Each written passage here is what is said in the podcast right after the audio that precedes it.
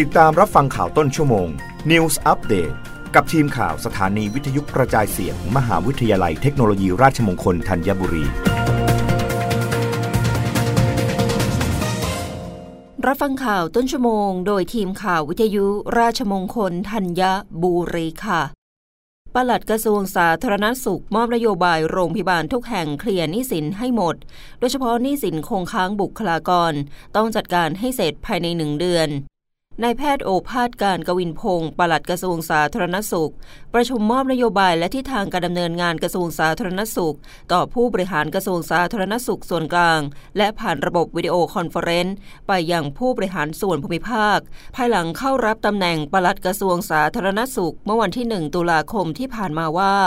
ขอให้บุคลากรสาธารณสุขทุกคน ยึดตามพระราชดำรัส สมเด็จพระมหิตลาธิเบศอดุลยเดชวิกรม พระบรมราชชนก พระบิดาแห่งการแพทย์แห่งแผนปัจจุบัน และการสาธารณสุขของไทย ที่ให้ถือประโยชน์ส่วนตนเป็นที่สองประโยชน์ของเพื่อนมนุษย์เป็นกิจที่หนึ่งเป็นปณิธานในการทำงานร่วมกัน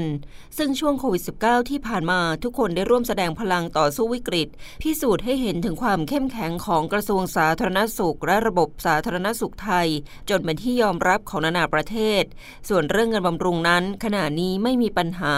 โรงพยาบาลวิกฤตระดับ 7 ถือว่าเป็นศูนย์ ขอให้เป็นเช่นนั้นตลอดไป ซึ่งมีเงินบำรุงของแต่ละหน่วยโรงพยาบาลที่จะทำให้โรงพยาบาลเป็นของประชาชน โดยประชาชนเมื่อมาแล้วรู้สึกเป็นเจ้าของ และมาแล้วรู้สึกได้ประโยชน์กลับไป ไม่ใช่แค่มาตอนเจ็บป่วย แต่ยังมีเรื่องกิจกรรมส่งเสริมป้องกันควบคุมโรคทำอย่างไรให้โรงพยาบาลประชาชนมาแล้วเกิดความสะดวกสบาย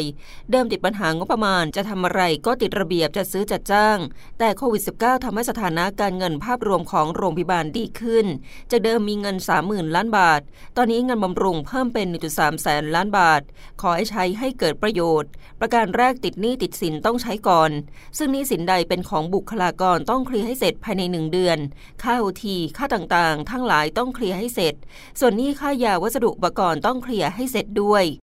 รับฟังข่าวครั้งต่อไปได้ในต้นชั่วโมงหน้า กับทีมข่าววิทยุราชมงคลธัญบุรีค่ะ รับฟังข่าวต้นชั่วโมง News Update ครั้งต่อไป กับทีมข่าวสถานีวิทยุกระจายเสียง มหาวิทยาลัยเทคโนโลยีราชมงคลธัญบุรี